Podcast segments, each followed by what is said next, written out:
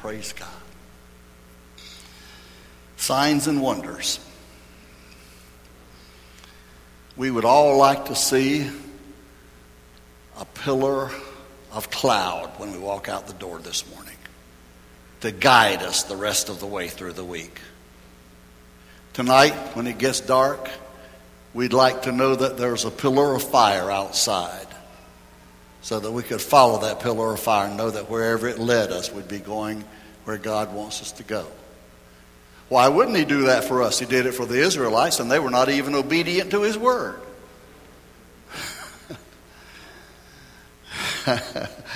but that's not God's economy today. That isn't God's plan. You see, what we have today is what they did not have.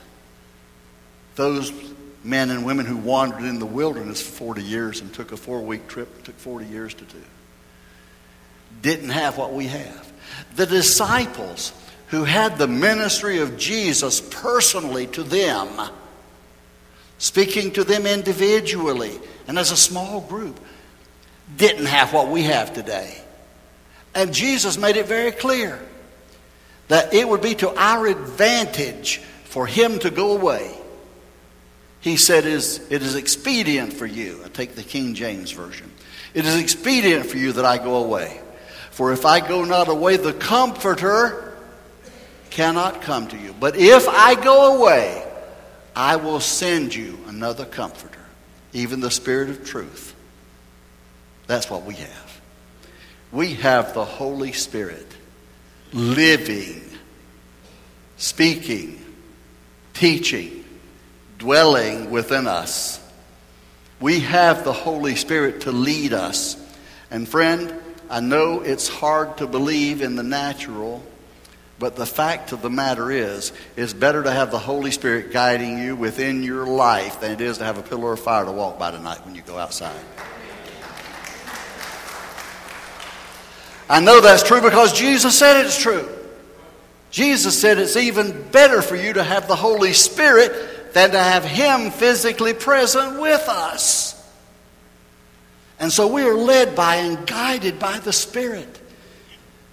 We do not need signs to lead us. We don't need wonders.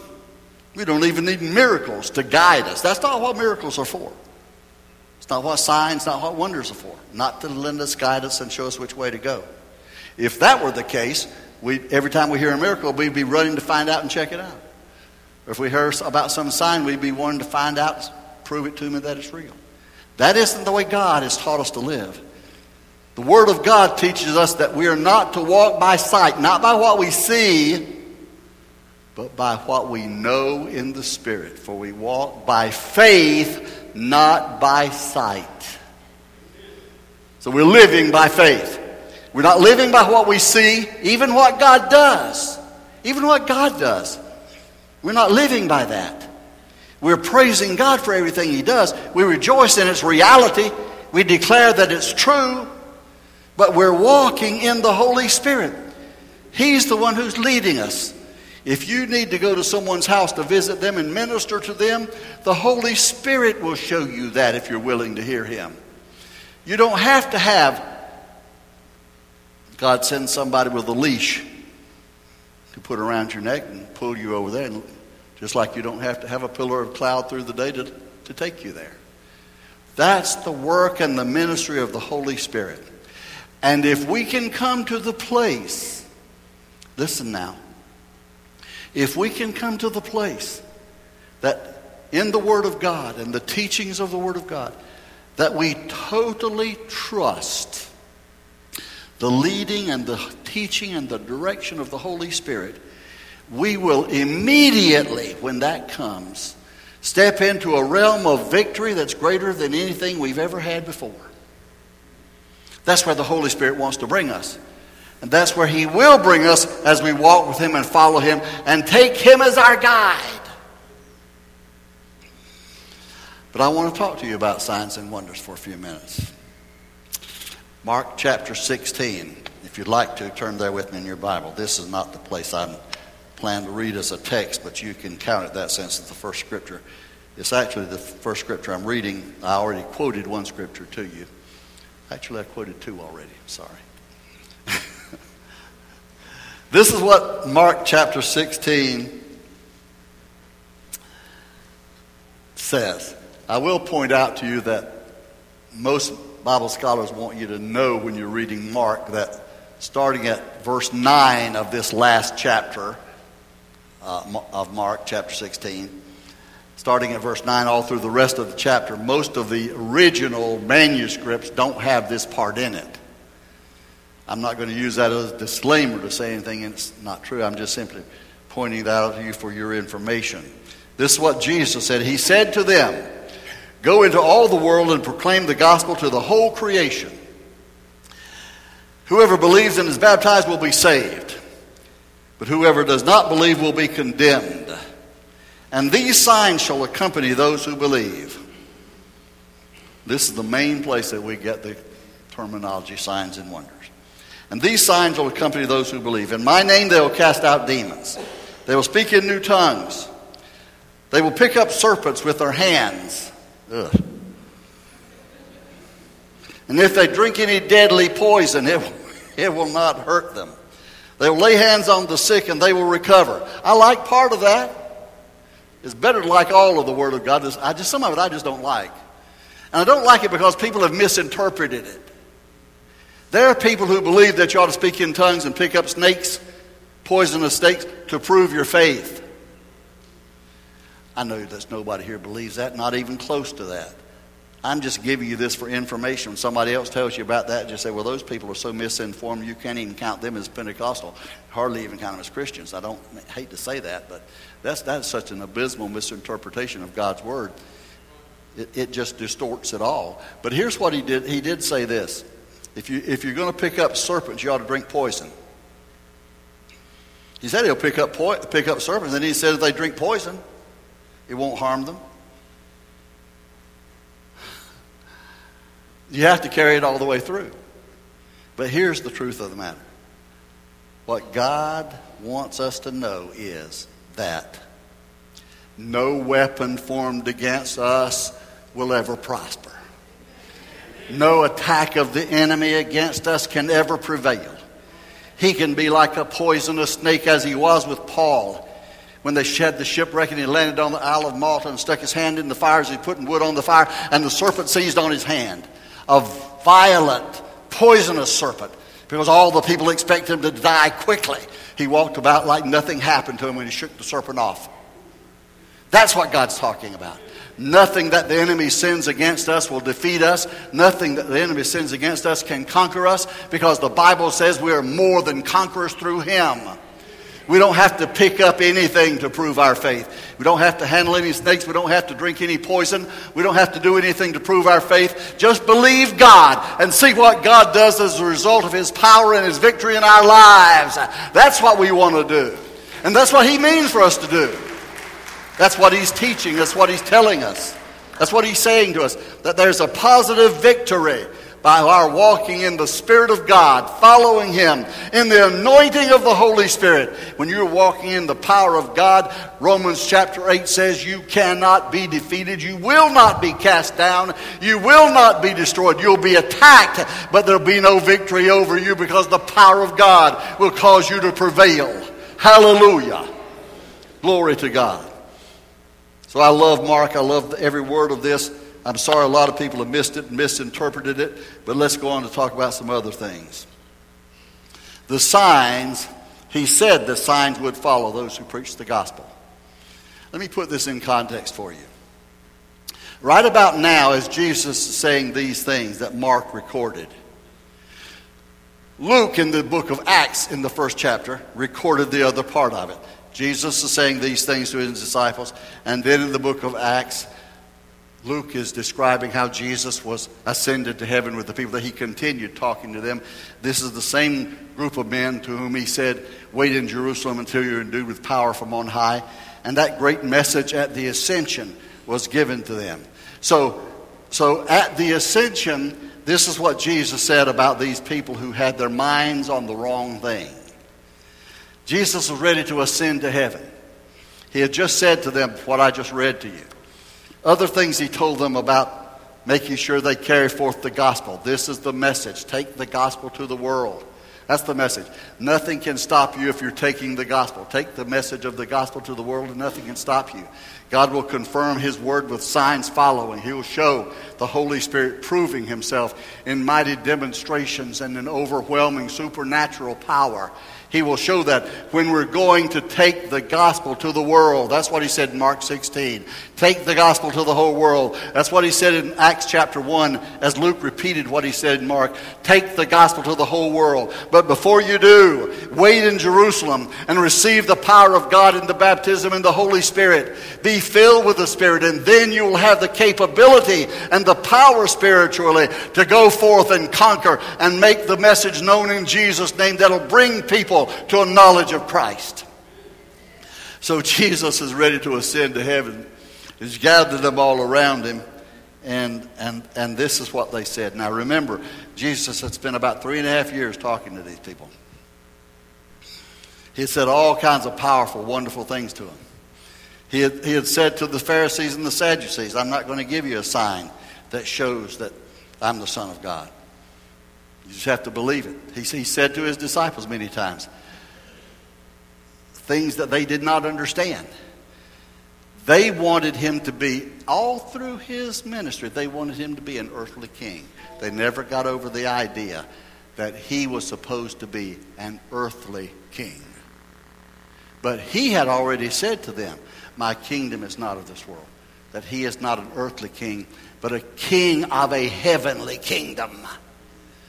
They just didn't want to receive it. And so, just before he was ascended, at the moment that he was ready to ascend to the Father, climactic time in the ministry of Jesus Christ in the world, as he's ready to ascend to the Father, some of them said, But Lord, just before you go, is this the time, isn't this the time that you will restore the earthly kingdom to Israel and set up a king over Israel? Read Acts, Acts chapter 1. You find it's right there very clearly. They said, Isn't this the time? Won't you set up your kingdom here in this world and rule over us now? Isn't this the time for that? And Jesus said to them, He basically said, Stop looking for signs. He said, No, that's really not your concern. You are concerned about the wrong kinds of things. What you need to do is to be waiting in Jerusalem until you're filled with the Holy Spirit. And then when you're filled with the Holy Spirit, go forth and take the word of my gospel to everybody. Now, I'm paraphrasing it, of course, but if you read that in the book of Acts, that's just exactly what Jesus was saying. Lord, will you not at this time restore the kingdom to Israel? And Jesus said, It isn't your time to, you don't need to know about that. You're asking about things you don't need to know. Concentrate on the things you do need to know. Take what I'm offering you, take what I want you to receive, use it in my direction, and do it for my glory, and you'll have victory from that. Get your mind off an earthly kingdom and believe in the kingdom that I've come to establish, and that will be universal and eternal. So, so then he said to them, and then, uh, then he ascended, started to ascend to heaven. And then the angels standing beside him, they looked, they looked at him. They must have looked at him with awe as he ascended. Because here's a wonderful, powerful thing happening. And yet they're left with a little bit empty because he didn't give them what they wanted. He didn't give them a, a palace, a throne, and a king sitting on the throne with Israel restored to prominence and authority in the, in the economy of the world. Jesus ascended to heaven. And they said to him, to them, This same Jesus, whom you see going away, will so come in like manner as you see him going away. This same Jesus, we just heard sung, this same Jesus is coming again. He is coming just as surely as he went away, he is coming again. And so, what he wants us to know is this we have to keep our eyes on the Savior and not on the signs. Now, I'm going to go on to tell you some things that'll be a little bit more encouraging about this, just, but, I but I have to tell you now. It's very, very important that we not look beyond the Savior trying to see signs. We've got to see the Savior first, keep our eyes, our attention on the Savior. We've got to look to the giver of the gift and not the gift. It's got to be where our attention is on Jesus, and all of the New Testament declares this to be true. He is the center of it all, the superior one of it all. And if we look to Him and put our faith and our confidence in Him, everything else will come in its order and in its place. God wants to send it, and God will when His people keep their eyes and their attention and their faith focused on Him. I believe God's got something for people that I'm preaching to right now, just as coming coming very quickly on its way. Answers to prayer. Because we're doing the very thing that I'm saying to you right now. We're putting our eyes and our attention on Jesus and not on anything else. Not even those things that the Lord does. That's not where we want to put our attention, not on what He is doing, but on who He is. That's our worship. That's our true spirit. That's our giving up to Him. That's our following Him. So we're not seeking signs, we're seeking the Savior. I'm glad that that's what we're doing in this church. We're praying. This church is a praying church. I know maybe every one of you isn't involved in that prayer. I hope you will become deeply, deeply involved in the ministry of prayer in this church. That's what is causing God to do what He's doing now. Prayer is what's moving the hand of God and touching the heart of God. We need to continue to seek God and pray earnestly. I said this morning in the morning prayer that I was going to make this declaration today. I, I, I was thinking about this yesterday when I thought, about, I thought uh, as I often do think about what God has brought me through.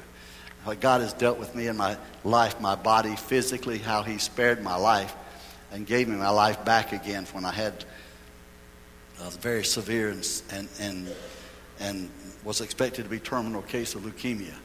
And God just raised me up and gave me my life back again. And I, I, I, I don't know who I had praying for me. I'm sure people were praying for me. But I didn't have a church like this standing behind me. And I would say this if I were, if, if I were seriously ill today with the worst kind of condition I could possibly have, I'd rather have this church praying for me than anybody else I know of in the world today. Because I know we pray and I know we believe God. And the reason we're seeing miracles, and we are seeing miracles, friend, we are seeing miracles. The reason we're seeing it is because we pray, because we, we followed God's direction to seek Him first. We're looking for Him, not just for what He does, but for Him. When we get the full grasp of Him, we'll have the fullness of all that He does. Hallelujah. So we're, again, our eyes are on the Savior, not on the signs, but on the Savior. Now, I want to give you something that, uh, that uh, I, I don't want this to seem to you, and I hope I'll make it clear to you. This is not a contradiction of anything I've said up to this point. I've said everything I've said up to now to give you the foundation of understanding that our attention is not just on the things God does, as great as those things may be. If we lose the fact that our worship is on God, we're not just worshiping because He heals people. We're not just worshiping because he blesses and helps and answers prayer for people. That we're worshiping Him because He is God, because Jesus Christ is Lord. He's Savior of all who believe. That's why we worship Him. And all the things that come with that are wonderful, powerful gifts of God, and we're grateful for them. We keep loving Jesus, not because of what He, what he is doing for us in miracles and signs and wonders, but because of what He's already done for us in dying for our sins and salvation and bringing us to an eternal life in Him by faith. Hallelujah.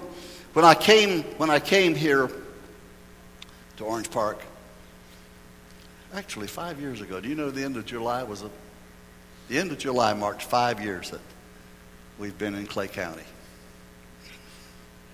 It's been a journey.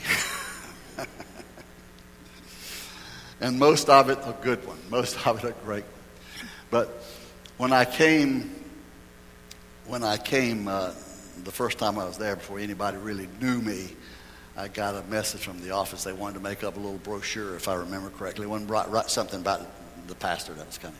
I wasn't even pastor then. I was just coming to fill in. Truthfully, I've never been named the pastor of this church except by you and God and me. I mean, we've never done anything official about it. By the way, by the way, we finally, in June, the presbytery of the district voted to grant sovereignty to our church. And we finally got a letter from the General Council this week that we're a General Council affiliated church now, not a district affiliated church. We're General Council affiliated, which is the same thing as saying our church is now a sovereign church.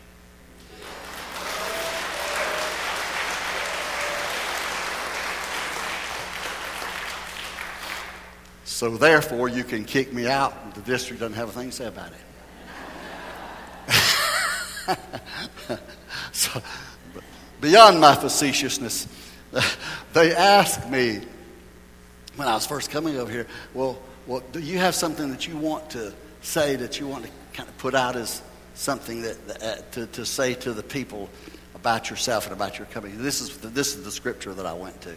I'd already I already had it because God had already impressed it on my heart so strongly long before that time. In 1 Corinthians chapter 2, the Apostle Paul said to that church, I came to you not with any enticing words of men's wisdom, not with the teaching of worldly philosophy. Not, I didn't come to give you book reviews. I didn't come to give you uh, movie critiques. I didn't come to tell you what's the best thing for you to watch on television. I came to you not in the philosophy of man, nor in the eloquence of the world. I came to you in the simplicity of the gospel. And this is the way Paul said it, chapter 2 of 1 Corinthians. And so it was with me, brothers and sisters, when I came to you. And I'm saying this is what I said to that church at that time. When I came to you, I did not come with eloquence or human wisdom as I proclaimed to you the testimony about God.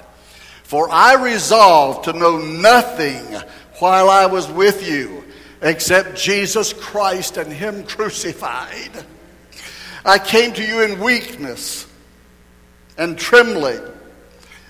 My message and my preaching were not with wise and persuasive words but with a demonstration of the Spirit's power, so that your faith may not rest on human wisdom, but on God's power.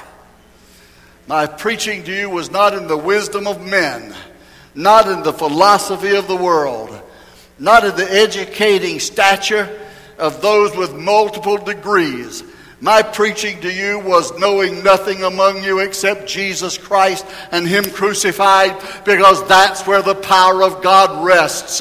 That's where the power of God comes out. That's the declaration of God's glory, God's power, and the manifestation of His Holy Spirit when Jesus, who died on the cross, walked out of the tomb and declared that He's the conqueror and the victor forever over sin, disease, hell, and the grave. And forever and ever He's conqueror. Hallelujah. So he said he preached with a demonstration of the Spirit's power. And that's what we're seeing. We're seeing today a demonstration of the Spirit's power. Those of you sitting here this morning who've walked in the healing power of the Lord Jesus Christ, you glorify his name because of that. Some of you I don't know about. Some of you I know about because it happened here. I could start naming people here that God has done great, mighty, powerful things for. But it could go on and on and on. I will just tell you that there are things that you know about. There are some things you may not have heard, but great things God's done. And listen, we are still, we are still preaching what I said I would preach when I came here. I said to those people, I would with all my heart do my very best to never come and preach in the pulpit of this church unless I felt that I was anointed of God to do it. And now God is proving his power. Last Sunday, miracles right here at this altar. God touched people and gave a mighty, glorious touch. God answered prayer. Some of you have already come to me and you said, Pastor, it really is the month of miracles. This is my miracle. That's what Ralph Barden came and told me. Thank God for that. Thank God for what the Lord did for Tyler Guthrie. And I, I'm, I know I say these things because I know nobody minds if I say their names.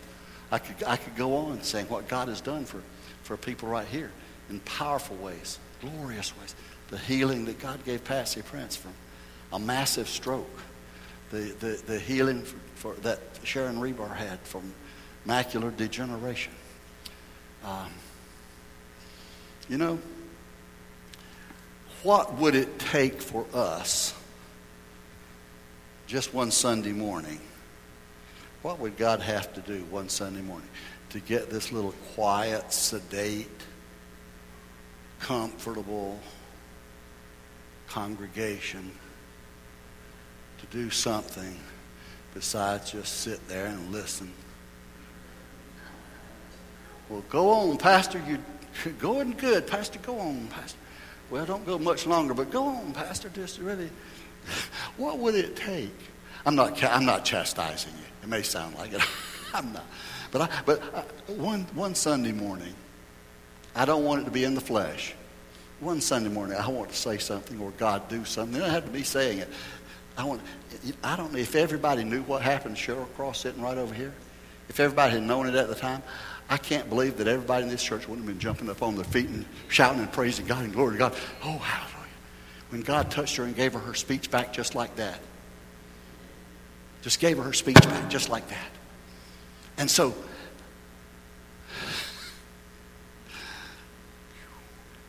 I'm going to just ask you to help me just a little bit this morning. Would you really just say, just so I know that you agree with me, just so I know that you're still awake? Just look away from your phone just for a minute or two. And will you say, just say, just by way of saying, Pastor, I really totally agree with what you're saying, just say amen as loud as you can. I knew you had it in you. I knew you did.